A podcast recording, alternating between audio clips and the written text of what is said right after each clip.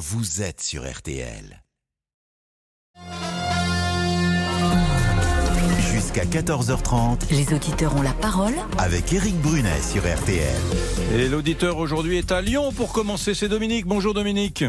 Bonjour Eric, bonjour à tous. Est-ce qu'Emmanuel Macron a eu raison de tenter de renouer le dialogue au Proche-Orient et de Dominique? Assurément oui, tant qu'il y a du dialogue, il y a de l'espoir. Vous nous expliquerez tout cela. Le président a-t-il eu raison de parler aux deux camps? La coalition internationale pour lutter contre le Hamas, est-ce que c'est une bonne idée? On en parle dans quelques instants, mais tout de suite, c'est le rappel des titres. Rebonjour Céline Landreau. Rebonjour Eric, bonjour à tous. C'est justement Emmanuel Macron en Égypte cet après-midi pour rencontrer le président Sisi au Caire. Nouvelle étape de cette tournée express au Proche-Orient du chef de l'État. Après Israël et la Cisjordanie hier, la Jordanie euh, ce matin. Emmanuel Macron qui va parler à ses interlocuteurs pour tenter de relancer le processus de paix après plus de deux semaines maintenant de conflit entre Israël et le Hamas. Dans l'actualité également en métropole aujourd'hui, le taux de chômage qui augmente plus 0,7% en métropole sur le dernier trimestre. Cela représente 19 000 personnes en catégorie A. Et puis le tracé du Tour de France enfin euh, dévoilé. La grande boucle 2024 s'élancera, on le savait déjà, de Florence le 29 juin, euh, direction Nice. Un tracé essentiellement dans les moitiés est et sud du pays, avec les Alpes à l'honneur, Nicolas Georgerot. Oui, et avec une situation inédite, les Alpes au début du tour, après le départ en Italie, et les Alpes pour terminer l'épreuve. Jamais le tour ne sera monté aussi haut, aussi tôt, car le Galibier, à plus de 2600 mètres d'altitude, sera escaladé dès le quatrième jour de course. Et il y aura en troisième semaine quatre jours très animés dans le massif alpin, avec notamment l'étape reine entre Embrun et Isola 2000, où les coureurs franchiront la cime de la Bonnette pour la cinquième fois seulement dans l'histoire de la Grande Boucle, la plus haute route asphaltée d'Europe à plus de 2800 mètres d'altitude. Et puis chez les femmes, départ de Rotterdam, arrivée euh, prévue au sommet de l'Alpe d'Huez. Un mot de football puisque le PSG affronte le Milan AC ce soir en Ligue des Champions. Le coup d'envoi, ce sera à 21h et à suivre dès 20h45 sur RTL. La météo pour cet après-midi, Peggy Broche, avec encore des perturbations qui passent au-dessus du pays. Exactement, et un temps bien agité, pluie et vent au programme sur quasiment tout le pays. Alors euh, cet après-midi, le gros de la perturbation, on va la retrouver entre la façade atlantique, le massif central, les Alpes du Nord en remontant vers euh, l'Alsace-Lorraine, le tout accompagné de vents assez marqués. Sur plus au nord, on a ce qu'on appelle un ciel de traîne entre nuages éclaircis et quelques averses, mais avec du vent également entre la Normandie, le centre-Val de Loire, l'île de France et euh, le- les Hauts-de-France. Et puis dans le sud, euh, entre les Pyrénées et la Méditerranée, là, ça se couvre au fil des heures. Il n'y a que entre la Côte d'Azur et l'est de la Corse où le soleil va résister. Et sur l'ouest de la Corse, on a des averses orageuses accompagnées de vent. Tout ça sous des températures qui sont malgré tout pour la saison. 14 cet après-midi à Langres, 15 à Nancy, 16 à Paris et au Havre, 17 à Tours et Rennes, 18 à Cognac, 19 degrés à La Rochelle, 20 à Biarritz, 22 à Montpellier. Et jusqu'à 24 à Perpignan. Et demain, Je me demande si c'est joli, Langres. Vous parlez toujours de Langres. euh, Langres, Bah, parce qu'il faut essayer de parler de... de- de- Non, non, mais parce qu'en fait, vous savez pourquoi vous parlez de Langres Parce que c'est une des villes les plus froides de France, paraît-il. Oui. Ouais, c'est vrai, le Alors, plateau de Langres. Moi, j'ai toujours vu, mais j'ai jamais mis les pieds. Eh ben, La question, c'est est-ce que c'est joli? On va y aller? Ben, allons-y ce week-end. Allons, à Langres, je vous amène. D'accord, très bien. Le rendez-vous est pris. Merci. Je est-ce m'attendais pas à une telle pourriez invitation. manifester Ben un peu plus d'enthousiasme, Peggy? Bah oui, j'ai l'impression que ça la, ça ravit pas plus que ça. Bon, bah, très bien, on va rester chez vous et moi chez moi, puis voilà. hein. Alors demain, même type un de. Oui, euh, total. En direct. Faut pas faire ça en direct, Eric. Demain, un temps perturbé également partout avec le matin des pluies soutenues entre la Gironde et le Limousin. Il y a que le pourtour méditerranéen qui restera au sec avec des éclaircies, mais ça ne va pas durer puisque l'après-midi, ça va se couvrir. Des pluies partout, alors parfois éparses, plus éparses sur le nord-est, orageuses sur les bords de Manche, soutenues dans l'après-midi sur la Vendée, le Pays Basque et les Alpes du Nord. Tout ça sous des températures encore euh, douces pour la saison, généralement comprises entre 14 et 18 degrés et jusqu'à 24 près de la Méditerranée. essayez la Méditerranée peut-être. Peut-être, oui, je vais, je vais tenter, mais je- j'essaierai demain. Allez, les amis, il est 13h06. Merci Peggy Broche. Céline, on vous retrouve demain à midi sur RTL. Et bonjour Lisa Marie. Bonjour Eric, bonjour à tous. On va tout de suite aller du côté du répondeur Voilà. et euh, nos auditeurs sont formidables. Ils ont continué de nous partager leurs astuces naturelles pour se soigner. Comme ça, pas besoin de médicaments sans ordonnance, anti-rhume et dangereux. On écoute Sandrine qui nous fait euh, carrément une prescription homéopathique. Moi, je me soigne à l'homéopathie. C'est Allium cepa 9CH. Vous prenez trois granules euh, à chaque fois que le nez coule. Et en général, ça dégage le nez. Si euh, on peut faire avec de l'huile essentielle d'eucalyptus euh, avec euh, dans un bol d'eau chaude, pareil des inhalations et euh, c'est très efficace. Non mais c'est complètement fou. Votre rhume, Lisa Marie, fait, fait parler la France. La France entière vous téléphone euh, sur RTL, dans les auditeurs ont la parole, pour vous soigner. Bah ouais, très efficace en plus les, les inhalations, je confirme. Hervé rebondit sur l'astuce de l'oignon entendu hier. Nous, une intervention comme ça, en fait, on vient, si la radio ça ne fonctionne pas, on met un coup de perceuse dans le cylindre. Ah, au niveau non, de c'est- l'oignon, Ouais. en fait, c'est pas le bon je mets message. ça dans les chaussettes de mes enfants Ah voilà. le soir avant d'aller se coucher. Quand ils toussent, qu'ils ont une toux euh, grasse, et le lendemain, il n'y a plus rien.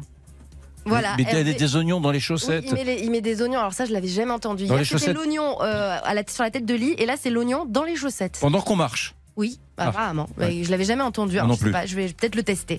Euh, on a aussi parlé des arnaques des dépanneurs d'urgence et là aussi ça vous a fait beaucoup réagir. Steve, qui est serrurier, a euh, souhaité réagir à l'arnaque dont a été victime Lisa, notre auditrice euh, de 19 ans, ce week-end. Nous, une intervention comme ça, en fait, on vient, si la radio ça ne fonctionne pas, on met un coup de perceuse dans le cylindre, on change le cylindre et l'intervention est terminée. On va dire une intervention de nuit le week-end, c'est euh, 300 euros, avec le prix du cylindre compris dedans. Et tout à l'heure, on a fait cette émission hier absolument incroyable sur les arnaques des serruriers, vitriers, électriciens, plombiers qui interviennent en urgence chez vous. Et ce matin, euh, sonne chez moi, ce matin assez tôt, euh, un serrurier, j'avais oublié que j'avais pris rendez-vous parce que j'ai une, une serrure qui marche pas très bien chez moi. il avait écouté l'émission hier sur RTL, il tremblait. Il disait non, non, je, je vous jure, je vais, je vais pas changer les, je vais pas changer la serrure, je vais, je vais la réparer. Il était Ah bah, terrorisé. Je suis convaincu que vous n'allez pas vous faire arnaquer. Alors lui, il est formidable, il est en train de travailler chez moi. Ah, Alors je le salue. j'espère et qu'il c'est- nous écoute, Et hein. c'est un artisan honnête et réglo. Et on voit Et très bien bien, d'ailleurs dans sa façon de bosser que c'est quelqu'un qui connaît très bien le métier. Bien sûr qu'il y en a. Voilà. Enfin, on est à deux mois de Noël et ça fait pas plaisir à tout le monde. Patrick a souhaité réagir. Euh, voilà, je, je suis pas d'accord. Ah non, là c'est France, on va écouter ouais. Patrick. Noël, Noël, Noël, ding ding ding dong ding dong ding dong Noël. Voilà, j'ai juste une question. Est-ce qu'on a le droit de s'en foutre de Noël? Est-ce qu'on a vraiment le droit de se foutre du réveillon, des cadeaux de Noël, du repas de Noël, de la dinde de Noël, du foie gras de Noël, de la bûche de Noël? Parce que perso, je m'en fous. Allez, bon Noël tout le monde, bisous. Bah oui, on a le droit. Bah, bien sûr, on a le droit de parfois- s'en foutre. hein. Parfois, il y a tellement de pubs partout, télévision, radio, journaux, que on, on en a un peu ras-le-bol de Noël. Certains, bah ouais, certains, certains ne Ou supportent plus qu'on parle de. Noël et on est, on est, on est à deux mois. Donc euh, bon courage à, à eux. Bon, les amis, 13h09, dans un instant, Emmanuel Macron tente de renouer le dialogue au Proche-Orient. Vous nous appelez au 3 2 1 0 dans les auditeurs ont la parole. Dix minutes plus tard, je vous présenterai vers euh, 13h20, 25 euh, ben, notre invité. C'est un auditeur qui m'a interpellé la semaine dernière. Ben, il est là, il s'appelle Didier Marquand. Tout se passe bien, Didier? Tout se passe bien, tout se Ah. passe bien. À tout de suite. Il fait le timide, là, je peux vous dire que il a, il a son franc-parler. À tout de suite, les amis.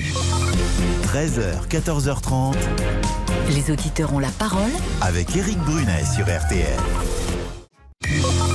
13h, 14h30, Les auditeurs ont la parole avec Eric Brunet sur RTL. Finissez votre bouchée, Eric, finissez. Mais oui, parce que c'est pas facile la vie, parce que Didier Marquand, notre premier auditeur hein, invité en studio est pâtissier. On va parler dans un instant, tout à l'heure, dans 10 minutes, un quart d'heure, du, Made in France. Il m'a interpellé en direct à la radio et je l'ai invité à venir participer au débat. Et ça sera comme ça maintenant. hein. Toutes les semaines, tous les 15 jours, je prendrai l'une ou l'un d'entre vous qui voudra bien me faire l'honneur de venir dans le studio d'RTL pour venir débattre avec nous. Et comme il est pâtissier, il a amené euh, plein de pâtisseries Il n'est pas venu les mains vides. Je vais poster une photo euh, sur On la page peu- Facebook de l'émission. Les auditeurs ont la parole tout de un suite. peu régalé pendant la pub. Bref, ouais. on va parler quand même maintenant pour ouvrir l'émission d'Emmanuel Macron qui tente de renouer le dialogue au Proche-Orient, Lisa Marie. Oui, après une première étape euh, hier en Israël et en Cisjordanie, le chef de l'État est ce mercredi en Jordanie.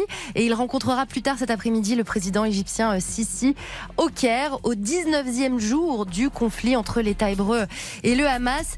Eh bien, euh, Emmanuel Macron euh, est donc au Proche-Orient et il a réaffirmé que la France était solidaire d'Israël tout en réclamant une trêve humanitaire à Gaza. Il s'est dit également favorable à une coalition internationale pour lutter contre le mouvement terroriste du, terroriste du Hamas. Dominique est avec nous, il appelle de Lyon 3210. Mon cher Dominique, bonjour. Bonjour Eric. Bon, alors le fait qu'il rencontre les deux parties, bon, ça, personne n'est contre, euh, Dominique. Euh, je ne sais pas ce que vous en pensez, mais on, peut, on ne peut que s'en réjouir qu'il rencontre à la fois les autorités israéliennes et en même temps un certain nombre de personnalités du monde arabe, Barmoud Abbas, etc. Ça, vous êtes d'accord avec ça? Mais non seulement on ne peut que s'en réjouir, mais il a une légitimité certaine. Déjà parce que euh, la France a un passif et un passé de, dans la diplomatie. le français a toujours été la langue des diplomates. Et deuxième chose, on a, on, on, a soutenu la création de l'État d'Israël et parallèlement, on a également des amis dans les pays arabes. Oui, vous avez raison sur le fait que la France a soutenu la création de l'État d'Israël au départ. Vous avez raison. Ouais. Oui, et puis ben, les, les, les, pays arabes, on a des relations privilégiées avec eux. Euh, les Palestiniens nous aiment bien, surtout depuis Chirac euh, est allé euh, en, en, Palestine et s'est insurgé contre le sort qui pouvait être fait à ceux qui voulaient lui serrer la main et qu'on empêchait d'accéder à lui. Mmh. Donc, euh, vous voyez, on a, on, je veux dire quelque part, la France peut jouer ce rôle d'arbitre parce qu'elle est bien avec tout le monde et que aussi, tant qu'on peut sauver des vies, il faut toujours euh, dialoguer même avec des personnes dont on pense qu'elles ne sont pas fréquentables. si on ne devait dialoguer qu'avec les gens qui sont fréquentables, eh bien, on se retrouverait avec cinq ou six pays entre nous. On ne pourrait pas euh, dialoguer avec tous les pays du monde. On ne pourrait pas dialoguer avec l'Iran, notamment. Il y a aussi ce projet de faire une coalition internationale pour lutter contre le Hamas. Ça avait été fait juste après les attentats euh, du, du, Bataclan. Mhm. Euh, voilà, et, donc ça avait fonctionné. Est-ce que là, c'est possible avec le, le Hamas? Là, c'est beaucoup plus euh, délicat puisque vous avez euh, dans, dans, dans la coalition euh, qui a été créée après le Bataclan, il y avait des, des pays arabes. Et, et, et, dans ces pays, il y en a qui ne reconnaissent pas Israël. Hmm. Donc vous voyez un peu, donc ils ne pourront pas faire partie de, de ce genre de coalition. Donc il faudrait une autre coalition que celle qui, qui avait été mise en place, mais avec un nombre plus restreint de pays, mais quelle serait sa légitimité s'il y en a qui ne reconnaissent pas l'État d'Israël, c'est pas évident. Donc, effectivement, moi, moi cette coalition ne me semble pas une bonne idée. Euh, peut-être des casques bleus, pourquoi pas Oui. Des casques bleus qui viendraient une force d'interposition. Il y en a une au Liban. Il y a la finule qui, qui, est là depuis plus de 40 ans au Liban. C'est un tel euh, écheveau de complexité, euh, Israël et le, Proche-Orient, c'est très compliqué. Il y a des gens qui sont pour euh, deux États, un État palestinien et un État israélien juxtaposés. Il y a ceux qui sont pour le One State Solution, c'est-à-dire la solution à un seul État, un seul État avec à l'intérieur des populations, euh, des populations euh, israéliennes euh, juives en majorité et des populations arabes qui vivraient dans le même État. c'est très compliqué avec la colonisation de la Cisjordanie qui a été poussée à fond par les Israéliens ces dernières années. C'est très compliqué désormais d'envisager une Cisjordanie palestinienne. Donc c'est compliqué, Dominique. Je ne sais pas si on y arrivera. C'est très compliqué d'envisager l'avenir. Hein c'est très très compliqué et puis c'est difficilement gérable de faire mm. euh, un seul État. C'est pas mm. possible, il y a trop de passifs entre les, les, les, Palestiniens et, mm. les, et les Israéliens. C'est juste, c'est juste malheureusement, malheureusement. Et désormais les haines se sont installées. Hein. C'est, ça va être très difficile. À la, à la base, tout, tout, tout vient euh, des Occidentaux qui ont promis la même terre à deux peuples différents. Oui, mais ça, ça a été le, je dire, le, crime originel, il est là. Oui, je, je, je, c'est ce que je me dis. Je me dis que, au fond, l'erreur matricielle de 1948, je mets erreur entre énormes guillemets parce que tout le monde était favorable et moi le premier à la création de l'État d'Israël, mais on a le sentiment que jamais on ne pardonnera cela. Euh, bon, mm. au fond des choses, les années passent, mais on se, on se dit que cette faute entre guillemets matricielle de 1948 ne sera jamais pardonnée donné. 48 étant la date de création de l'État d'Israël euh, euh, au Proche-Orient. Merci en tout cas. On va suivre tout cela de très très près. C'est gentil d'avoir passé ces quelques instants avec nous, mon cher euh, Dominique, vous qui êtes euh, avocat à Lyon. Et pardonnez-nous aujourd'hui si on fait une émission un tout petit peu plus courte sur l'actualité internationale et si on consacre un peu plus de temps à un sujet qui nous tient à cœur. C'est celui de, l'excellence française, du Made in France, du savoir-faire français. Je voudrais qu'on accueille tout de suite notre invité. Notre invité, c'est un auditeur. Des auditeurs ont la parole qui m'a interpellé la semaine dernière, qui m'a dit voilà, il faut qu'on parle du, du, du Made in France. Et hop, ni vu ni connu. Euh, une semaine après, il est dans le studio d'RTL. Ah, et C'était désormais, lundi, Eric. C'était Hein lundi. hein. C'était lundi. Ah Bah bah, C'est moins d'une semaine après. hein. Moins d'une semaine. Bonjour, bonjour Didier, je suis très heureux Didier Marquand de vous accueillir. Que faites-vous dans la vie? Ah ben, écoutez, moi je suis traiteur, pâtissier, cuisinier dans, dans Hmm. tout ce qui est cuisine, pâtisserie, pâtisserie de haute qualité. Hmm. Et je peux vous dire, quand je peux donner le savoir-faire à, à certains jeunes, je, le- je le fais. Et vous, je êtes, peux vous êtes dans quel coin de France? Alors moi je suis un peu dans l'Orne, un peu dans le 28. Euh, ça m'arrive d'être à Paris tous les jours, parce qu'il y a certaines tartes qui sont livrées dans les brasseries sur Paris. Ouais. Donc euh, voilà, vous, vous pouvez trouver. euh, bon, puis le traiteur c'est pareil, je travaille pour la police, pour tout le monde. quoi. Euh, Pour la voilà. police, traiteur de la police. Oui, je fais les 30, les 30 ans de la BAC 75 bientôt. oui. Ah, très bien. En tout cas, eh, vos, vos pâtisseries sont dans le studio d'RTL, sur la table, au milieu des micros. Et de temps en temps, on pousse la porte du studio et on voit quelqu'un Vous entendez peut-être les couverts Les comme couverts ça qui vient se servir, qui vient se servir. Voilà. En tout cas, ça m'a l'air délicieux. Moi, j'ai déjà mon crumble dans, mon, dans ma petite assiette à côté du micro. Page de réclame, on se retrouve dans une minute, mesdames, messieurs. On va parler du savoir-faire français. Pas seulement dans la gastronomie. Est-ce que le Made in France signifie quelque chose pour vous dans tous les domaines? La mode, l'excellence française, l'industrie, tous les domaines. Vous nous appelez au 3210, à tout de suite. Les auditeurs ont la parole jusqu'à 14h30 sur RTL. Éric Brunet. Éric Brunet. Les auditeurs ont la parole sur RTL. Hum, cette tarte au crumble, Didier Marquand, c'est une tuerie. hein. Euh, C'est c'est quoi la, la recette? Parce que c'est c'est fabuleux, j'en ai jamais mangé une aussi bonne. Ah bah, écoutez, c'est c'est un fond de pâte brisé Oui.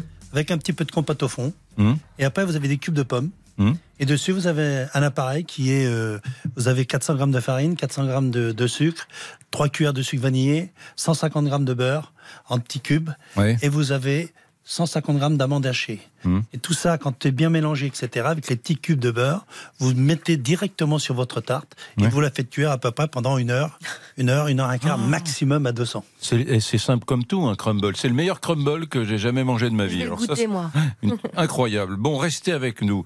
Je voudrais que nous parlions, mesdames, messieurs, du, du, du Made in France, car au fond, cette affaire a commencé lundi.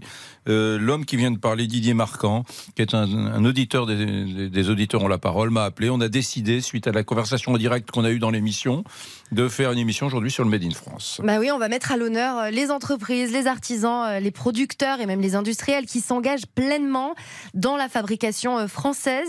Je voudrais vous donner plusieurs chiffres. Selon un sondage IFOP, l'étiquette Made in France, qui veut dire fabriqué en France, en français, revêt une signification particulière pour de nombreux Français.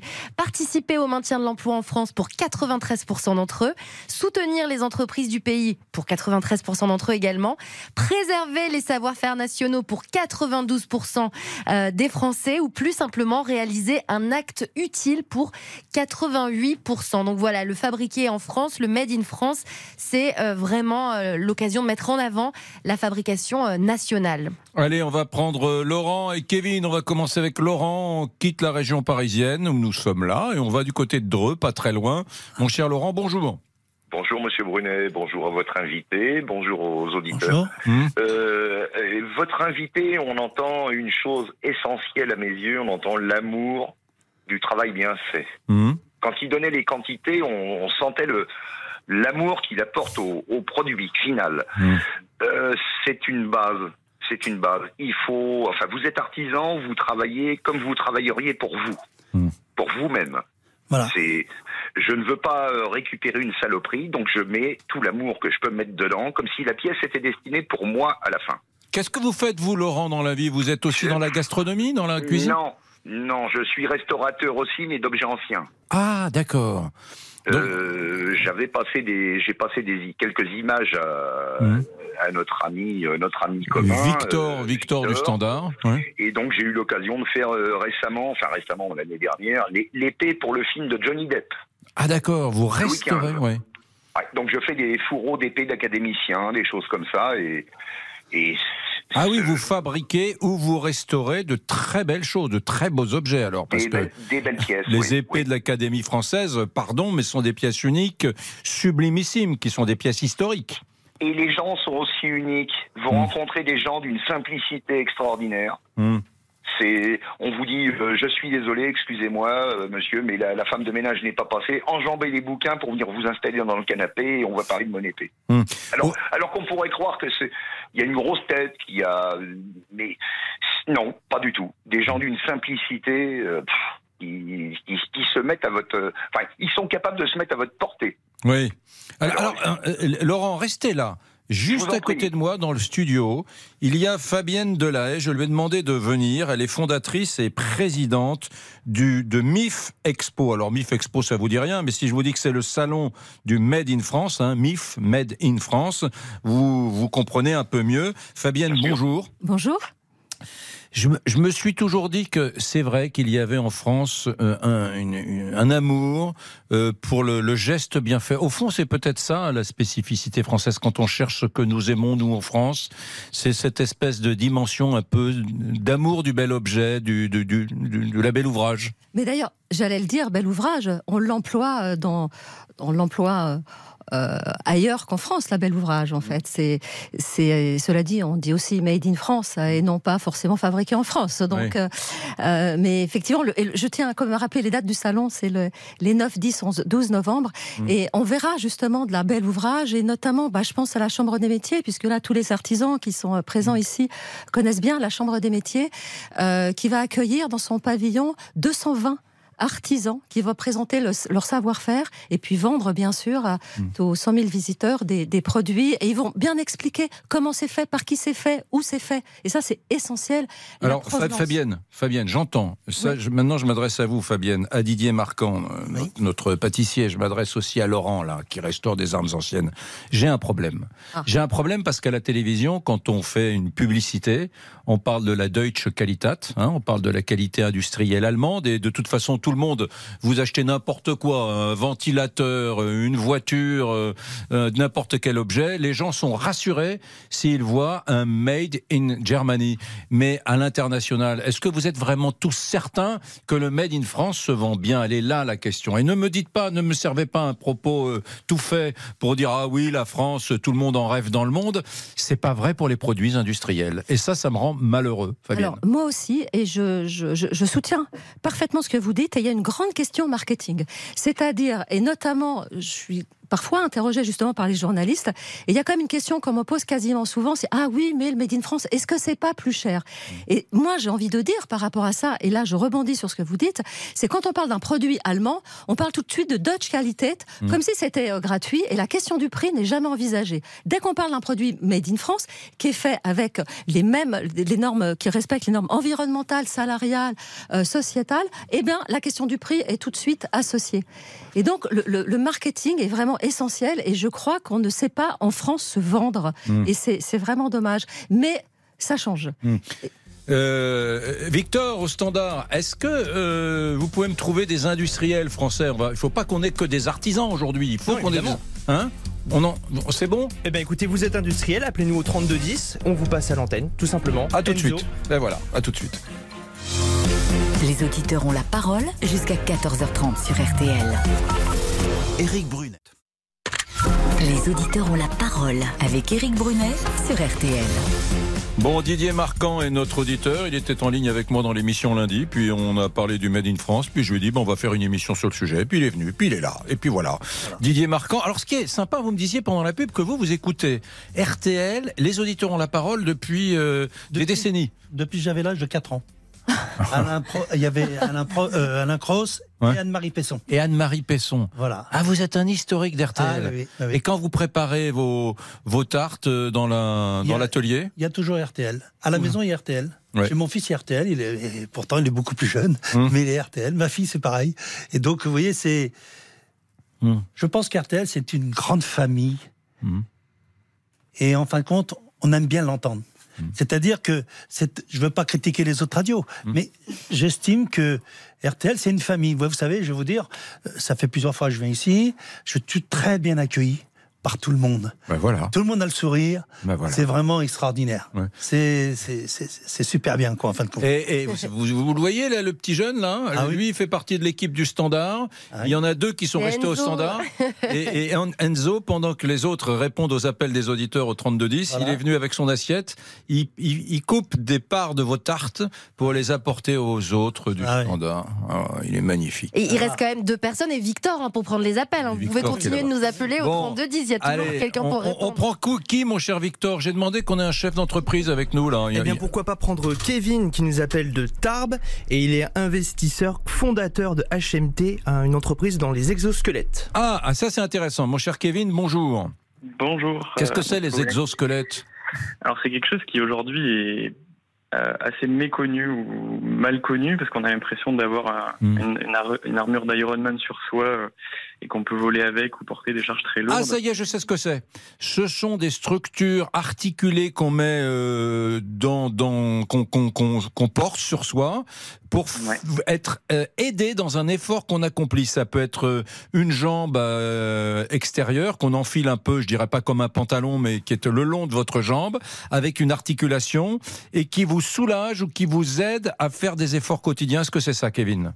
Exactement, c'est ça. Ça va Ah ouais. pouvoir accompagner vos mouvements en diminuant les sollicitations que vous avez au niveau des muscles pour moins vous fatiguer dans la durée parce que votre travail est trop sollicitant, euh, ce qui peut créer potentiellement des troubles musculo-squelettiques. Donc, Mais là, là, c'est de la haute technologie. Vous, vous voulez dire que vous, vous êtes investisseur dans une entreprise française qui fabrique ça, qui est leader sur ces technologies-là?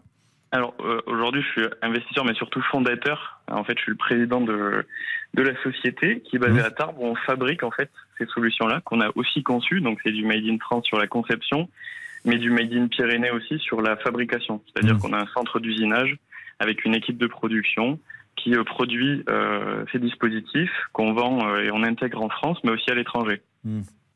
Intéressant, très intéressant. Ça veut dire que c'est toujours ma, ma, ma hantise, moi, c'est que dans les salons du Made in France, il n'y ait que des fabricants de foie gras, des pâtissiers comme, euh, comme Didier. J'adore ça. Mais vous comprenez, Fabienne, on est la cinquième puissance du monde.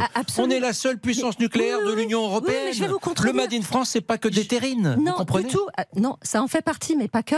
Et c'est tout l'intérêt justement du, du salon, c'est que vous trouvez aussi sur le salon des entreprises industrielles comme Atlantique, par exemple, ou Intuis, ou encore Gauthier, une magnifique ETI Mm. en Vendée. C'est 850 personnes, qui est leader contemporain dans, dans Ah, quand vous parlez de la. Vendée, c'est extraordinaire. Donc, Jeannot, Beneteau, ils sont pas sur votre salon, mais peu importe, c'est- les, les leaders mon- mondiaux de la, de la navigation de plaisance, des bateaux de plaisance. Et c'est fait en Vendée. Absolument. Et c'est 100% français. Et on en trouve aux États-Unis, au Canada, dans le monde entier. Grand territoire industriel, la, la La Vendée, oui. Donc, euh, L'usine à la campagne. L'usine, mais alors l'usine aussi sur le salon. Mm. Pardon de revenir au salon, mais euh, nous, nous, sommes en train de réaliser une véritable gageure Mm. et on va, puisque vous n'avez pas forcément Mm. l'occasion de visiter du- du- une usine, eh bien, on va créer une usine éphémère pour montrer à- aux, aux- aux- aux Français comment sont faits, euh, par exemple, une paire de chaussettes, euh, un bonnet, euh, une pompe à chaleur, Mm. parce qu'on sait pas très bien comment c'est fa- comment c'est fabriqué, une trottinette, un jean, et donc vous allez avoir L'industrie euh, 12 française. euh, 12 entreprises qui vont euh, montrer toute la chaîne de valeur, comment sont fabriqués leurs produits sur le salon. Charlotte m'appelle également. Vous restez en ligne, les amis, vous restez en ligne. Charlotte m'appelle. Est-ce que le Made in France veut dire quelque chose pour vous? C'est la grande euh, question que nous avons aujourd'hui. Bonjour, Charlotte. Bonjour Monsieur Brunet. Euh, du coup, oui, donc moi, le Made in France veut dire beaucoup de choses pour moi puisque je travaille pour une société qui produit et qui fabrique en France. Euh, on fabrique des dispositifs médicaux. Nous sommes les seuls sur ce, sur ce segment puisqu'on fabrique des dispositifs en endoscopie euh, à proposer des produits euh, fabriqués en France. Et en fait, si je vous appelais, c'était principalement pour passer un coup de gueule, puisque bah, nos clients aujourd'hui, ce sont les structures hospitalières et les cliniques. Et en fait, ils jouent pas forcément le jeu. C'est que sur ce sur ce marché, bah, les principaux les principaux endroits où sont produits ces dispositifs, c'est en Asie ou en Amérique du Sud. Et malgré que nous soyons compétitifs euh, et que nous ayons des produits de qualité, eh ben, nous ne sommes pas privilégiés euh, par les hôpitaux. C'est-à-dire que vos, vos, appareils pour les endoscopies, rappelez-moi ce que c'est qu'un appareil pour une endoscopie. Euh, Qu'est-ce que c'est ce comme type de dispositif alors en endoscopie, donc nous c'est plus euh, ciblé endoscopie digestive, donc ça va tout, tout ce qui va être coloscopie, fibroscopie. D'accord, donc c'est plutôt des micro-caméras, des choses comme ça qui rentrent à l'intérieur du corps. Donc ça c'est les endoscopes, mais nous on fait en fait des tubulures, si vous voulez, c'est des, des, des, du consommable annexe. D'accord. Euh, qui viennent se brancher en fait sur la colonne pour qu'on puisse après faire du coup euh, la coloscopie, la fibroscopie, euh, tout ce que vous voulez. Compris. Donc, donc Charlotte, vous vous me dites, nous, on fabrique cela, on est compétitif, on est une Exactement. société française, euh, voilà, et les hôpitaux et les cliniques et les polycliniques, voilà, les CHU, quand ils passent commande de ces flexibles pour leurs appareils, pour leurs endoscopes, eh bien, ils vont souvent chercher la concurrence qui voilà, qui sont des produits fabriqués des flexibles ailleurs dans le monde et qui ne sont pas pour autant ni meilleurs ni moins chers que les nôtres. C'est ce que vous dites, Charlotte? Exactement. Vous avez très bien résumé la situation. Voilà. Et Ben, donc, euh, c'est, voilà, c'est- ça nous rend fous. Tous les jours, on essaye, on essaye de se battre contre cela, mais c'est très difficile de changer les mentalités. On espérait qu'après le Covid, euh, voilà, les, les- les structures hospitalières auraient pu euh, changer de mentalité, mais finalement, deux ans après, euh, c'est redevenu avec. C'est- les- vous savez ce que ce c'est, c'est le grand débat qu'on avait tout à l'heure. Hein, c'est, je suis pas certain que pour les gens, y compris pour les Français, le Made in France ce soit une plus-value. Je dis franchement, si c'était le cas, il y aurait des pubs Renault ou Peugeot avec euh, Made in France, euh, la qualité française. Or, c'est quand il y a des pubs à la télévision, c'est Deutsche Qualitat qu'on met en avant et jamais la fierté de la qualité française. Enfin, ici, parce que que Di- Didier Marquand, qui est mon pâtissier, qui est dans le studio là, Didier, euh, il y a un domaine où la, où, la, où la qualité française est recherchée dans le monde entier? Et bien sûr. Moi, je sais que quand j'étais, euh, sans la nommer, la Maison Le Nôtre, euh, j'ai reçu. Vous avez fait vos premières armes chez Gaston Le Nôtre. Pas, non, pas tout à fait, parce que j'ai commencé à Pont-de-Mer apprentissage. Où on Pour vos deuxièmes, alors pas vos Deuxième- premières armes, de, Voilà. de deuxièmes armes. Avec Francis Vendéenne, le mari à Denis Favre et tout ça, on était tous ensemble. Et, et là, on a, on a reçu des Japonais qui sont venus parce que Nôtre avait l'intention d'ouvrir plusieurs magasins euh, au Japon, à Tokyo, etc. J'ai reçu ces gens-là, je leur ai appris le métier, c'est pas de le dire, des gens qui étaient formidables, et qui, qui étaient vraiment à l'écoute de Et qui venaient en France pour apprendre, Pour apprendre. euh, auprès d'un expert comme vous ce qu'est la pâtisserie Voilà. française. Il ne faut pas Voilà. s'étonner qu'aujourd'hui, Pierre Hermé a Ah, ben, des sûr. boutiques dans le monde entier, y compris au Japon. Ben bien sûr, et, et je vais vous dire, euh, vous l'avez, vous avez du Lonote à, à Rio de Janeiro, vous l'avez à Berlin-Ouest, vous l'avez partout dans le monde entier. Et il faudrait que cette euh, Tout ça, ça qualité française, c'est-à-dire cette qualité française qui est reconnue dans votre métier, la pâtisserie, il faudrait qu'elle soit reconnue aussi dans des secteurs de l'industrie. C'est pas normal qu'on aime la France que pour la pâtisserie ou pour le foie gras. Ah bah bien sûr, c'est pour ça que on pourrait faire. euh, euh, bon, vous avez des, des maisons de surgelés, etc. Mais aujourd'hui, il faudrait que ces gens-là s'entourent de vraiment des grands professionnels. Hmm. C'est tout. Parce que je vais vous dire, bon, je sais qu'à l'époque, on avait eu euh, Picard qui était venu pour avoir une recette de, de, de gâteau qui s'appelle le plaisir chez, chez Picard. Donc, c'est des recettes qu'on a fait pour eux. Voilà. Et, le- eh ben, ils le font bien, hein, attention, ils le font bien. Ah, pour la bouffe et pour la pâtisserie, ça, on est envié, copié dans le monde entier. Ça, c'est certain. Il faudrait qu'on passe le, la, la, la, la strate. Euh, ben, Qu'est-ce que vous faites là, Cyprien Sini? Dès qu'il y, a- y trois pâtisseries dans le studio, vous débarquez. L'odeur. vous n'a pas vu depuis le début de la semaine, mais là, vous débarquez Ouais, dans mon c'est émission. l'odeur du gâteau qui m'a alléché. Je suis rentré, c'est formidable. Ça Servez-vous bon pas. dans le studio. Prenez la tarte à la framboise, elle est incroyable. Ouais, c'est ce que je vais prendre. Non, moi je suis venu faire un peu la promo de mon émission de ce soir, RTL Bonsoir. Vous gênez pas, hein, vous gênez Euh, pas. Christian Prudhomme, le pat- Christian Prudhomme, pardon, le patron du Tour de France sera avec nous. Il y aura la Incroyable. Alors, il commence pratiquement dans les Alpes, le Tour de France, et il finit dans les Alpes. Ils passeront deux fois par les Alpes. Galibier, quatrième jour. Absolument. Galibier, quatrième jour du Tour. Ça va être n'importe quoi. Ça va Il y a des dingue. étapes de folie, ça va être dingue. Il va tout nous raconter, tout nous expliquer. On sera avec l'avocat Randall Schwerdorfer aussi, vous savez, l'ancien avocat de Jonathan Daval. Mhm. Et puis alors, à gagner, on vous offre, c'est très important, une semaine au ski pour 4 à Rizoul dans les Hautes-Alpes avec les forfaits et tout. C'est cadeau. Pour ça, il faut jouer. Vous vous signalez au standardiste ou alors vous envoyez bonsoir au 64 900 par SMS. Si vous êtes tiré au sort et que vous écoutez bien l'émission, vous participerez au grand quiz et vous risquez de gagner une semaine au ski pour 4 personnes à Rizoul. Hmm. Eh bien, c'est parti, à tout de suite, mesdames, messieurs. Vous voulez tous intervenir Vous aurez la main, le, le micro dans un instant avec cette question. Est-ce que le Made in France fait rêver dans le monde? À tout de suite. Envoyez-nous vos messages sur l'application RTL ou appelez-nous au 3210. 50 centimes. Les auditeurs ont la parole avec Eric Brunet sur RTL. Allez, on est avec Antoine. Est-ce que le Made in France, le fabriqué en France, a du sens pour vous? Est-ce que vous vous battez pour avoir du fabriqué en France? Antoine est à Tours, en Indre-et-Loire. Bonjour Antoine. Bonjour Eric. Alors, réponse à ma question. Ah bah, oui, oui, très important, très important pour moi, euh, pour, pour deux raisons, je vais vous dire, Eric. La première, c'est une question aussi de modèle social. C'est-à-dire que je sais que quand j'achète français, bah, euh, c'est des, des, des personnes qui travaillent dans certaines conditions, euh, etc., etc. Et c'est pour moi très important. Et puis le deuxième, c'est aussi, euh, au-delà de la fierté nationale, hein, bien sûr, euh, c'est euh, c'est également acheter une liberté. Parce que j'estime que plus on arrive à produire en France, bah, plus on est libre. Enfin, moins on dépend de, de, de, de la bonne volonté de l'importation, de l'exportation de, de pays voisins. Quoi.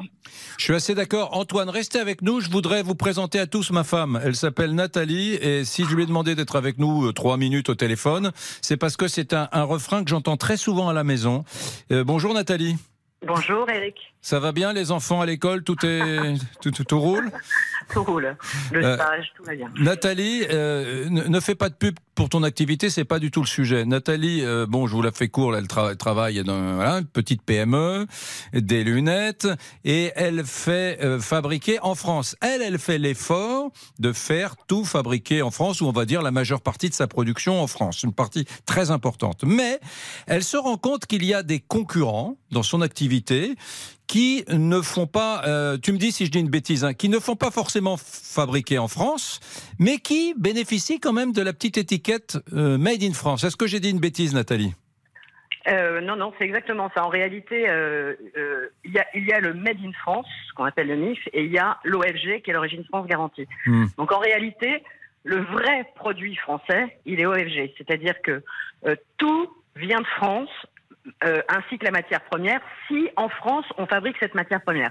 Si, euh, par exemple, moi, l'acétate en France, il n'y en a pas. Ou Oui, alors donc l'acétate, c'est une comp- composante de- des lunettes, puisque Nathalie fait fabriquer des, Voilà. des lunettes. Voilà. Bon, Donc, quand on ne peut pas trouver la, la matière en France, on a le droit d'être origine France garantie et de faire venir la matière d'un pays étranger qui la fabrique. Hmm. Mais on peut être made in France si on fait 45% des actions sur un produit en finition. Hmm. C'est-à-dire qu'on peut faire venir euh, des lunettes euh, d'Asie euh, non finies et tout ce qui est euh, shootage de charnière, euh, finition de la lunette, euh, euh, mise, mise en place des manchons, etc. Tout ça, si c'est fait en France et 45% est fait en France, on a le Made in France. Hmm. Donc, il y a, Donc il y a en gros, en gros, la façade de la lunette, les branches de la lunette, tout ça arrive par container d'Asie. Et puis Voilà. si, si on met les charnières et si on fait, je sais pas quoi, trois réglages ici, on peut mettre Made in France quand même, alors voilà. que la lunette vient d'Asie. Vous voyez, Exactement. ça, je trouve ça intéressant. Antoine, sur ce sujet, c'est c'est intéressant quand même comme intervention, celle de ma femme, parce que elle, elle, elle fait fabriquer en France et elle se retrouve avec des concurrents qui disent non mais moi aussi, regardez, je suis Made in France. Oui, mais enfin la différence, c'est que ton produit vient d'Asie. Alors moi j'en ai j'en ai tout à fait conscience hein, parce que j'ai poussé un peu le, le, le sujet. Il y a pas mal d'émissions très documentées là-dessus où on parle justement de valeur ajoutée, de disponibilité des, des matériaux, etc. Mais je pense que c'est même pire que ça. Combien de fois on a vu euh, des produits avec un drapeau français sur l'emballage qui ne veut rien dire, on est d'accord légalement, mais ce qui fait croire euh, aux consommateurs que euh, c'est un produit qui serait made in France ou euh, qui se rapprocherait de, de quelque chose de made in France. Donc euh, euh, oui, euh, là ce que je comprends et là où je voudrais rebondir, il faut vraiment encadrer les choses parce que le consommateur, il a besoin d'avoir des informations fiables. C'est très Oui. clair. Euh, Fa- Fabienne, vous Oui. pouvez pas dire le contraire, vous qui faites le salon du, du Made in France. Et c'est pour ça que j'ai créé le salon, justement, c'est que pour au moins une fois par an, on puisse s'y retrouver un petit peu. Bah, ma Cela femme, elle fait, des, elle fait des lunettes. Eh ben, c'est énervant, c'est énervant. Je vous assure, quand vous vous battez pour une filière, c'est compliqué de faire fabriquer en France. hein. C'est très compliqué. Il y a Parfois, il n'y a pas assez d'usines et tout. Elle se bat tous les jours. Je la vois. Absolument. Elle transpire. Les, les commandes arrivent un peu plus tard parce qu'il n'y a pas beaucoup d'usines. Donc, euh, les opticiens sont pas contents. Ils disent, ah ben voilà. Et il y a à côté un, un- quelqu'un qui va faire fabriquer. Je, je, je, je- j'en sais rien moi, en Italie ou, euh, ou en Chine ou au Vietnam, peu importe, hein, et, qui, et qui se retrouvent à côté de vous, chez les opticiens, avec Made in France? Oui, alors. C'est dégueulasse presque. Alors, euh, euh, oui, mais c'est quand même. Enfin, il a le droit, hein, mais c'est dégueulasse d'avoir l'étiquette Made in Alors, France. il a, il a le droit ou pas. C'est-à-dire que là, il y a deux choses différentes. C'est le drapeau, où là, c'est totalement mensonger, Mhm. parce qu'il y a en fait le code douanier. Alors après, on peut le changer, mais aujourd'hui, le code douanier, c'est 45% de la valeur ajoutée qui doit être produite sur le territoire. Et donc, moi, sur le salon, c'est la transformation effectivement de la matière première, que les étapes essentielles de la fabrication soient fabriquées sur le territoire. Mhm. Après, il y a des matières premières qu'on n'a pas. C'est ce que disait euh, Mhm. effectivement votre, votre épouse. Mais c'est mieux que rien quand même, à minima 45%. Je comprends Hum. que euh, le, le label OFG, de toute façon, il- il- effectivement, il est beaucoup plus exigeant. Oui. Euh, mais c'est mieux que 100% tout Asie. C'est-à-dire qu'on peut pas, on a d'accord. tellement désindustrialisé qu'on peut pas. Et moi, ce qui me, ce qui me gêne un peu. Très bonne réponse. Vous êtes assez honnête, Fabienne. Oui, Vous vous dites c'est mieux donc, que rien, c'est vrai. à petit, on a on tellement désindustrialisé que c'est dur de revenir sur du Voilà. 100% Mais français. petit à petit, et- et- et j'ai un, un peu envie de comparer au bio. Vous voyez, il y a euh, de- de- des labels. Alors, agriculture, euh, comment dire, raisonnée, c'est moins bien que les labels bio, mais c'est mieux quand même. Voilà. C'est Débat passionnant. Débat passionnant. Vous restez avec nous. 32-10. Ça s'appelle Les auditeurs ont la parole. Et- et- et on se retrouve dans une poignée de secondes. Jusqu'à 14h30. Éric Brunet vous donne la parole sur RTL. 13h, 14h30. Les auditeurs ont la parole Avec Éric Brunet sur RTL. Pour que ce débat soit plus concret, Lisa Marie, j'ai une question à, à vous poser. Si demain vous devez acheter un sèche-linge, un lave-vaisselle, euh, une voiture, euh, est-ce que vous allez choisir le Made in France ou le Made in Germany? Voilà, pour le lave-vaisselle. Pour Moi, je vais surtout regarder le prix, Pour la voiture. Moi, je vous le dis, hein, je regarde, je fais partie de, de ces Français qui ont très envie d'acheter français, mais qui regardent quand même beaucoup le prix. Hum, Vous répondez pas à ma question, c'est une façon d'éluder les choses parce que vous avez face à vous Fabienne Delahaye qui est fondatrice du salon du Made in France. Alors vous vous dites je vais pas la choquer, mais moi je vous connais, je sais que vous allez dire bon bah, je fais confiance à cette marque parce que c'est allemand, ça a l'air solide. Voilà, c'est ça. Vous allez raisonner comme beaucoup de Français. Et vous franchement vous qui êtes vraiment Didier Marquand, le, le- le pâtissier amoureux de l'excellence française, auditeur d'RTL depuis des décennies. Mais dites-moi, je suis sûr que vous êtes pareil. Vous- sur- si vous achetez un, un matériel pour votre cuisine, Bah, je- bah, vous savez, vous allez acheter un truc allemand. Pas forcément. Si. Pas forcément, parce que je vais vous dire une chose. euh, J'avais acheté un, j'ai acheté un grand four. Et je l'avais acheté, euh, c'était français. Bon. C'était français. Je- le maté- bon, vous savez qu'il y a beaucoup de matériel de pâtisserie sont faits Hum. à l'étranger. C'est-à-dire en allemand. Les Allemands, les, les Allemands et les Espagnols, Oui. C'est les meilleurs. Il y a parfois des jolies surprises. hein. Je Ah sais ben, que sûr. du côté de Laval, en, en- en Mayenne, par exemple, il y a le leader pratiquement européen de la machine-outil. Euh, c'est pas des Allemands, c'est des Français. Donc il y a des machines-outils. dans dans, dans l'industrie, on a des, des très très. Heureusement, on est, on est les derniers. euh, on, a une, on a une- une industrie automobile qui, qui cartonne avec des, Vous des avez, le prestataires. thermo- vous avez le Thermomix, Oui. fabriqué à côté de Chartres? Eh ben voilà. Euh, on va prendre qui? Christophe. Bonjour Christophe. Made in France, est-ce que ça quelque chose euh, Est-ce que ça signifie quelque chose pour vous? Ah Oui, clairement, oui. Nous, on, on a basé la stratégie de l'entreprise là-dessus et Jouet Cabois Mécabois est complètement fabriqué en France euh, de A à Z. Alors Ah, Mécabois, bien sûr, le jouet traditionnel français en bois. Absolument, mon cher Eric. Et vous êtes où? Vous êtes en Bretagne? Alors, on est en Bretagne, on est entre Fougères et Rennes, et euh, ce qui nous permet d'avoir une, une maîtrise de la partie du bois parce qu'on est une scierie à la base, Mhm. et on a euh, un réseau de clients euh, en grande distribution, en magasin de jouets, euh, chez nos amis du net, etc. Et on diffuse partout les marques Jouets Cabois, Mécabois. Vous êtes- ça- ça- alors, je, je connais votre marque. Est-ce que vous exportez ou est-ce que c'est une marque qui, qui vend essentiellement sur le marché intérieur? Alors, on est à 70% sur le marché intérieur. hein. C'est une entreprise qui a une dizaine d'années maintenant. Mais on est également en Allemagne, on est également en Espagne, on est également en Suisse, euh, essentiellement en Europe. hein. On a un produit qui est lourd à en comprendre, donc difficile à exporter beaucoup plus loin. Mais on est également au Canada et, et à Hong Kong. D'accord. Qui, qui sont, qui sont les, vos acheteurs? Ce sont les parents, bien sûr, qui euh, rêvent que leurs enfants aient des jouets un peu vintage en bois, plutôt écolo à la maison, euh, plutôt que des trucs en plastique, et euh, qui ont une petite nostalgie peut-être pour leurs jouets à eux, ou plutôt pour ceux de leurs grands-parents maintenant, hein, parce que les jouets en bois, euh, moi j'en avais même pas. euh, pourtant j'ai 59 ans, c'est un truc très ancien quand même. Hein. Oui, mais ça revient beaucoup. Oui, c'est ça. Les jeunes grands-parents et jeunes parents sont euh, les acheteurs de jouets pour leurs enfants. Hein, et à travers le Père Noël, ils font passer des listes. Et on s'aperçoit qu'aujourd'hui, les jeunes parents cherchent à donner du sens à l'achat des jouets pour leurs enfants. Et plus ça va, plus on revient à des jeux traditionnels pour écarter tout bêtement un petit peu des consoles, hein, qui sont pas mal pour autant d'ailleurs, parce qu'il y a des, il y a, il y a, il y a, il y a quelques leaders dans le jouet euh, d'origine française qui font des choses merveilleuses. Mais nous avons, euh, comment dirais-je, la, la, le savoir-faire on a, euh, euh, concernant le jouet, des siècles de, de travail et d'ingéniosité à ce niveau-là, qui sont partis en Asie, mais qui ont tendance à revenir en plus. Ben voilà. En France. Ben Et nous, voilà. on est aujourd'hui Non, non, mais, mais voilà, parce que tout ça, ce sont quand même le grand mouvement de la relocalisation euh, amorcé après le Covid est plutôt globalement vertueux, même si c'est pas un si grand mouvement que ça. Euh, c'est plutôt vertueux. Merci Christophe, qui est à Dinard, Mécabois, savoir-faire français. Euh, ah ben il est euh, 13h58. Bonjour Jean-Alphonse Richard. Bonjour Eric. De quoi va-t-il être question aujourd'hui dans, dans l'heure du crime?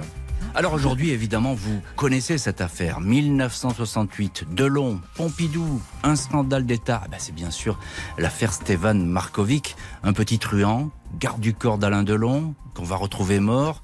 Et un truand qui, dit-on, détenait des informations, des photos compromettantes, des photos d'orgies sexuelles auxquelles participeraient des, personnalités. Le nom de Claude Pompidou à l'époque, la femme de Georges Pompidou, qui va bientôt être président de la République, ce nom va apparaître. C'est bien sûr une cabale, mais d'où vient la rumeur? Qui tire les ficelles dans cette histoire? Un nouveau livre signé par Hervé Gattegno qu'on va recevoir dans l'heure du crime apporte une foule d'informations inédites. Je vous donne rendez-vous euh, pour l'affaire Markovic avec ses révélations dans l'heure du crime, 14h30 sur RTL évidemment.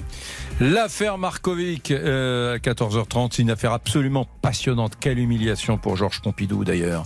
Euh, et nous, on se retrouve dans une poignée de secondes. Je vous amène, mesdames, messieurs, au Mexique. Tiens, on verra si au Mexique, les gens ont envie d'acheter des produits français. On continuera ensuite à parler du Made in France. À tout de suite. Politique, sport, culture, l'actualité complète en un clic sur RTL.fr. RTL. RTL, il est 14h01 minute.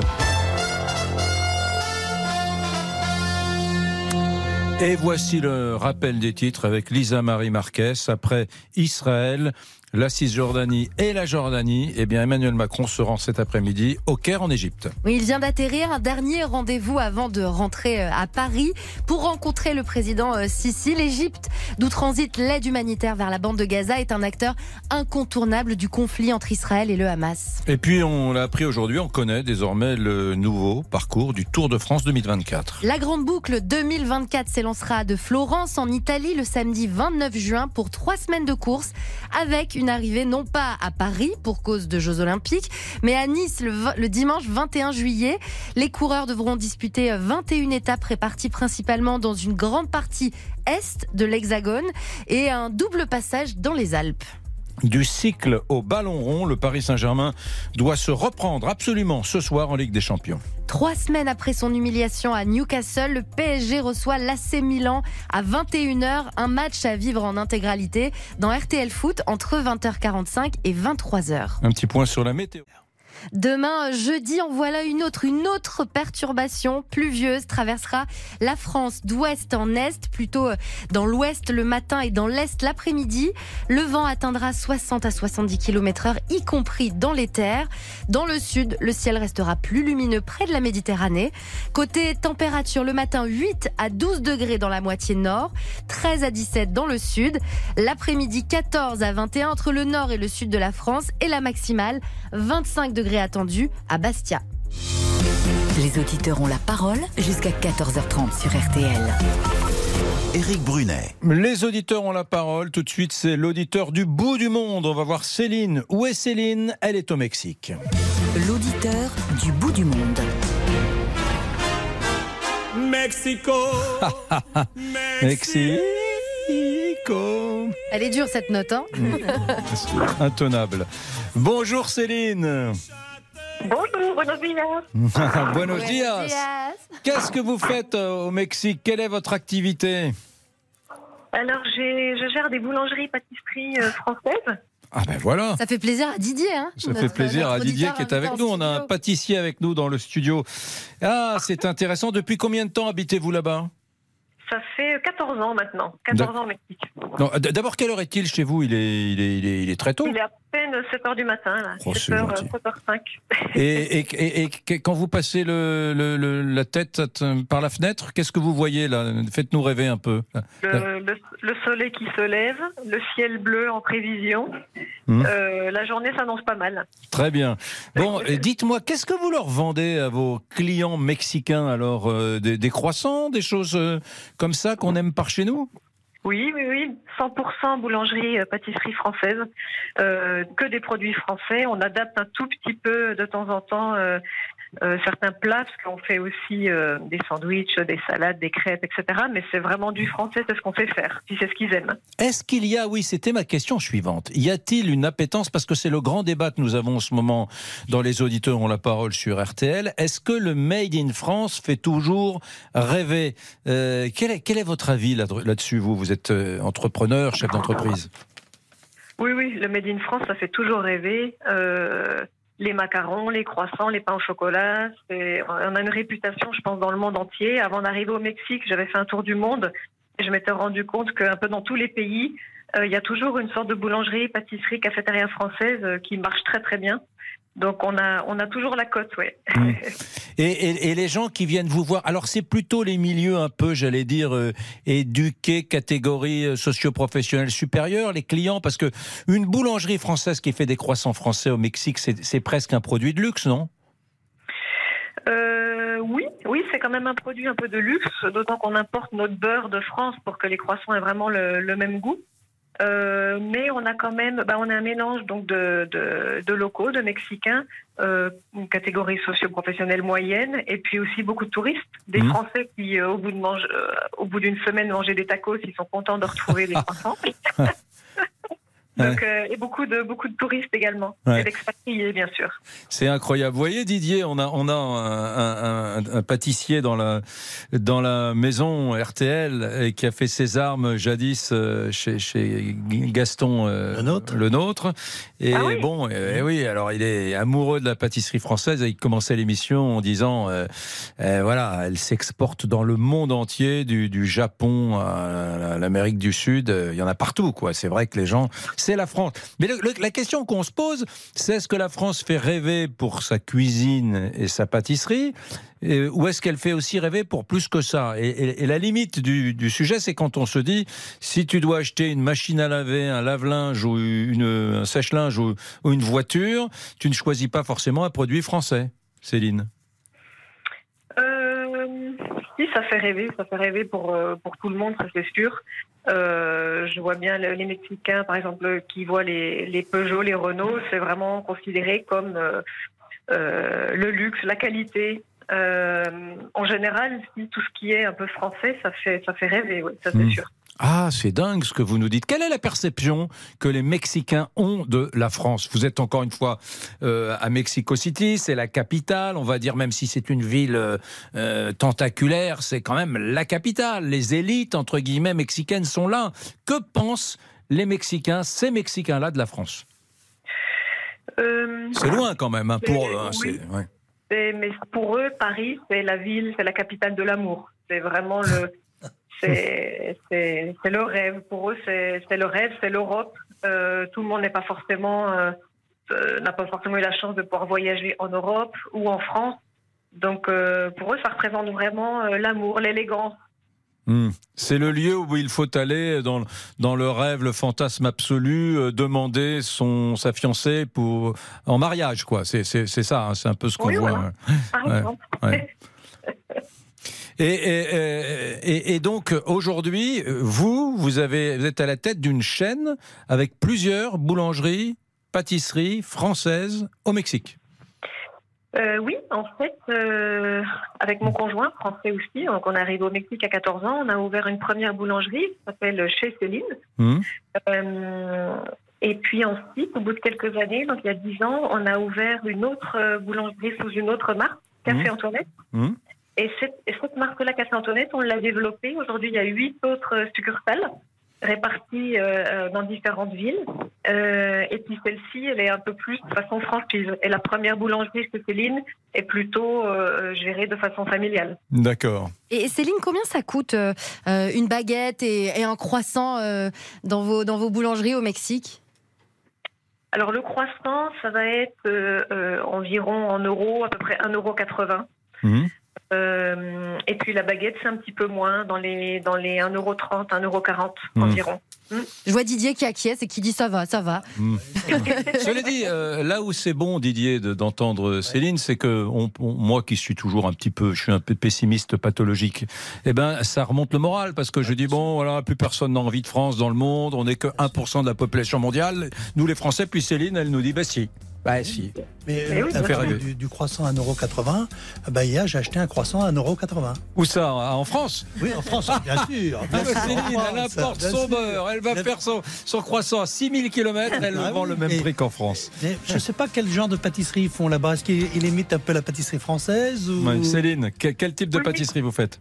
Oui, oui, 100% français. Euh, les éclairs, les tartes au citron, les, les crèmes brûlées, euh, la mousse au chocolat, vraiment le... le- Et, et ce qu'ils vendent le plus, c'est justement crème brûlée, éclairs.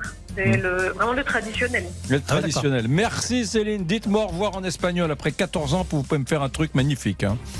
Hasta luego, hasta pronto. Hasta pronto Céline. Merci beaucoup. Il est 14h10. Au revoir. Il est 7h10 pour vous du matin. C'est très gentil de vous être levé tôt, euh, ma chère Céline. Et on se retrouve dans une poignée de secondes avec toujours cette question.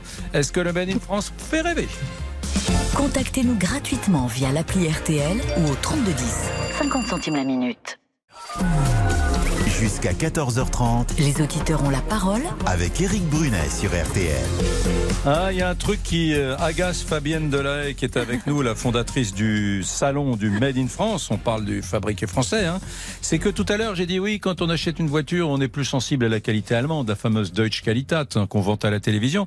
Et elle m'a dit, vous avez vu les pubs Renault, hein, Fabienne? Ouais, Euh, je sais pas si j'ai cité une marque. Je crois. non, mais c'est vrai que vous voyez des, des, des pubs assez régulièrement qui parlent de French Touch. La French Touch, la, la touche French Touch. française, ouais. pour des modèles qui sont pas fabriqués sur le territoire. Ah, Alors plus. la bonne nouvelle, Ouais. ça veut dire que ça marche. Enfin, ça veut dire qu'on a envie de vanter le savoir-faire français, y compris pour des modèles qui le sont pas. Ouais. Alors Pas bête. Oui, c'est vrai. Résumé, n- ne pas confondre une entreprise qui a son siège social en France d'une entreprise qui fabrique sur le territoire. Regardez la Yaris avec, euh, avec Toyota. C'est un modèle qui est fabriqué en France. C'est, je crois, 3 ou 4 000 personnes à Valenciennes. Mhm. Et Toyota, c'est pas spécialement euh, une marque française. Vous avez raison. Donc, marque Je suis pas certain que le France, c'est siège de. Renault soit en France. Il y avait eu une grosse polémique parce qu'il était aux Pays-Bas il y a quelques temps, pas si longtemps que ça, pour des raisons fiscales, me semble-t-il. À vérifier. hein. Bon, on prend qui là, mon cher Victor? On va prendre euh, Jean-Michel. hein C'est une bonne idée de prendre Jean-Michel? Euh, oui, on va prendre Jean-Michel. Voilà, j'ai dit ça parce que Victor était en train de manger une de vos, une de vos tartes. Voilà, mais Je peux vous euh, dire j'ai- que dans le studio, tout le piéger. monde vient. hein. Tout le monde vient. Tout le monde vient Qu'est-ce qu'on nous aime hein. dans les auditeurs ont la parole? Ah bah là, on a eu un autant de monde. défilé, on a un défilé de, de- de gourmands qui viennent déguster, mon cher euh, Didier, les tartes Didier Marquand que vous nous avez préparées. Et vous êtes un pâtissier. Vous étiez en ligne avec nous lundi dernier, Didier. Et c'est vous qui m'avez interpellé en disant dans les auditeurs ont la parole, on va faire une émission sur le savoir-faire français, sur le Made in France. Eh bien, on y est. Jean-Michel, bonjour. Oui, bonjour Monsieur Brunet. Comment Bon. allez-vous? Très bien, et vous? Qu'est-ce que vous faites dans la Oh, vie? Très bien, très très bien.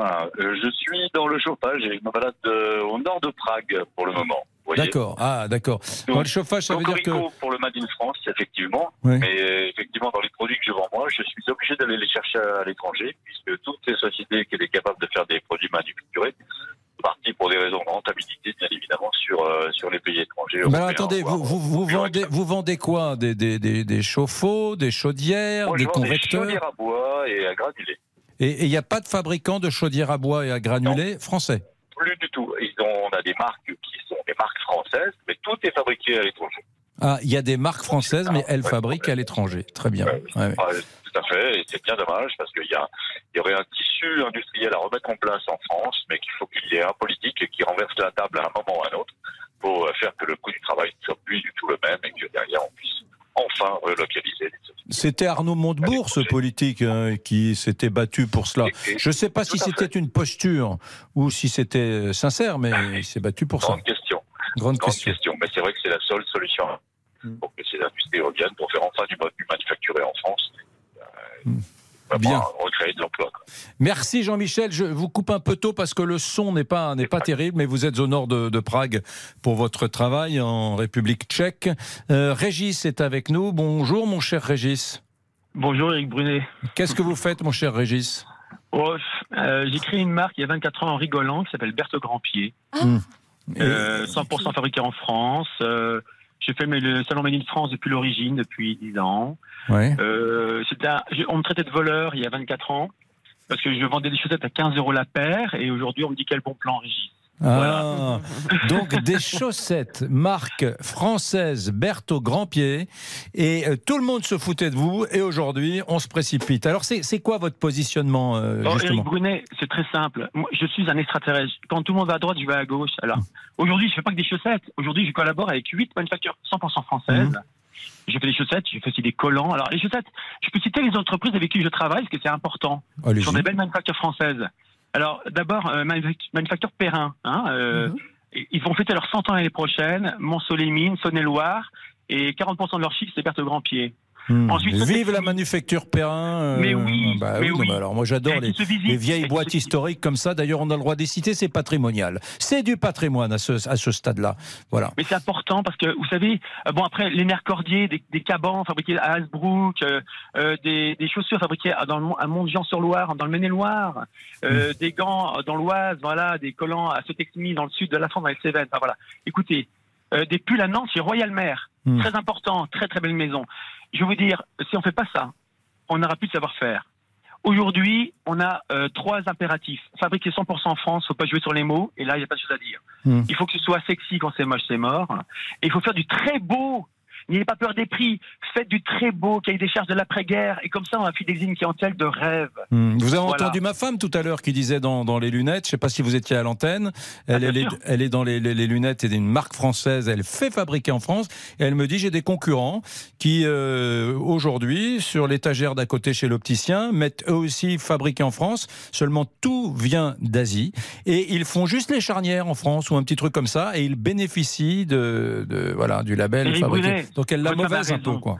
Non, mais la mauvaise. Alors, j'ai une mauvaise Enfin, elle n'est pas mauvaise, non, parce qu'elle est, elle est sympa et elle accepte elle la super. concurrence, mais elle se dit Ouais. quand même il faudrait le resserrer un peu, ce, ce Mais elle a raison, mais j'ai une mauvaise nouvelle pour votre femme ou une bonne. Hmm. C'est-à-dire que je vais, je vais lancer des lunettes fabriquées euh, à Nantes, Hmm. euh, des lunettes Berthe Grandpied avec des fils de chaussettes dans la matière. Ça, c'est prévu pour l'année prochaine, 100% fabriquées en France. Euh, mais vous savez, c'est vrai, le Made in France, c'est un vrai sujet. Je- je- J'estime qu'aujourd'hui, il faut vraiment fabriquer en France. Il faut pas tricher sur les mots. Faut pas, faut pas rendre ambigu la chose, si vous voulez, parce que les gens qui découvrent un jour qu'un pull est fabriqué en fait en Chine, alors qu'on croit qu'il est fabriqué en France, ah ben, on ne croit plus en rien. Il faut vraiment euh, respecter les consommateurs. Il faut vraiment que ce soit clair. Dans la...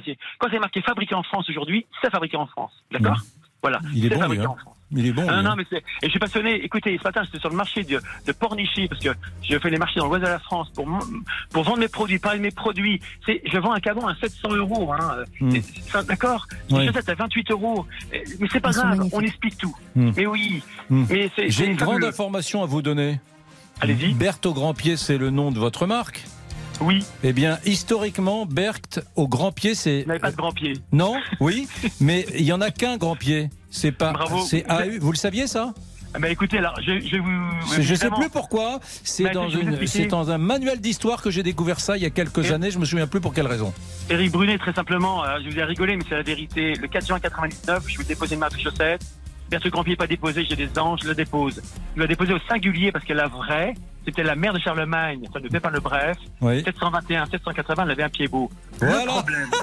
mais oui, mais oui, mais le problème. Pied au- Mais voilà, voilà. au Mais le problème, Eric Brunet, c'est qu'il y a un Français sur 15 qui connaît l'histoire de France. Ouais. Je faisais des marchés. Et je me suis dit, si je la mets au singulier, ils vont tous me prendre pour quelqu'un qui Mais vous avez raison. Vous Mais avez oui. raison. ouais. Elles sont très originales, les chaussettes Berthaud Grandpied. Et, Bon. et moi, j'en suis. Bon, il est formidable. Régis, vous, vous, vous m'enverrez euh, 752 euros parce que je vous ai fait de la publicité gratuite. Ça va, On veut bien des ça va marcher hein. comme ça On maintenant, veut des Lisa nous, hein. Ça va marcher comme ça dans cette émission. maintenant. Non, mais venez me voir au Made in France. Venez me voir au Made in France. On va va enregistrer. Bah, Très bien, on viendra vous voir. on ira. Allez, eh, eh, il faut bien vivre. Page de réclame. Je vous embrasse. Salut Régis. Éric Brunet vous donne la parole sur RT. Bon après-midi sur RTL.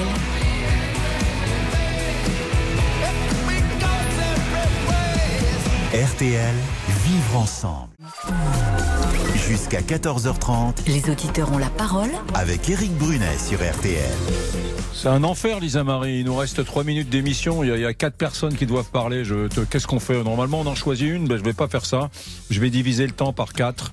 Je vais prendre Guillaume. Guillaume qui nous appelle au 3210. Bah, c'est le slip français. Grande maison, Guillaume. Le, quel succès, le slip français. Quel succès. Incroyable, Guillaume. Hein Bonjour, bonjour à tous. Je ne sais pas si je suis à l'antenne. Si oui, oui super. Bonjour, J'étais en train de vous tresser des louanges. Mais j'ai entendu. Merci beaucoup. Merci beaucoup. Euh, alors, vous faites quoi aujourd'hui du, sous-vêtement masculin, féminin? Principalement masculin, euh, des sous-vêtements, des chaussettes, euh, des pyjamas, des pantoufles. voilà, on s'occupe de l'intimité de l'homme et on fabrique tout en France. Je rebondis sur les débats tout à l'heure.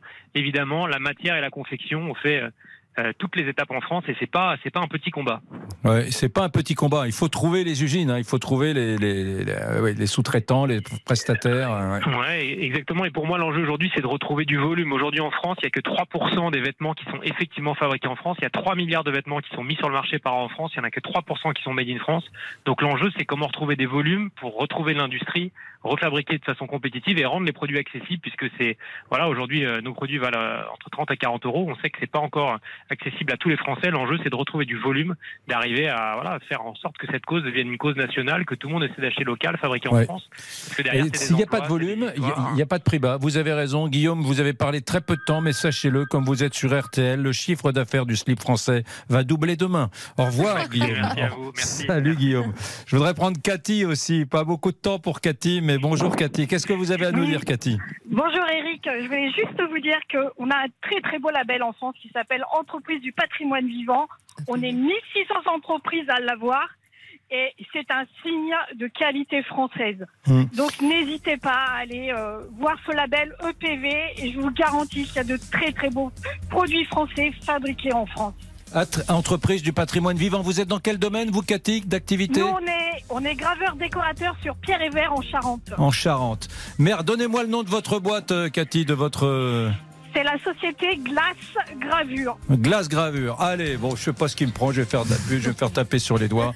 C'est la fin de cette émission. Bon, merci d'être venu nous voir. Rappelez-nous, euh, Fabienne, les dates du, salon euh, Made in France. Salon du Made in France, les 9, 10, 11, 12 novembre à Paris, porte de Versailles. À très bientôt. On sera au rendez-vous. On sera au rendez-vous. Didier, Didier Marquand, notre premier auditeur des auditeurs ont la parole, invité en studio. Vous qui écoutez les auditeurs ont la parole depuis sa création en 1981 voilà, ben écoutez, moi je suis fier de cette émission. Hum. Et puis, euh, très bon accueil.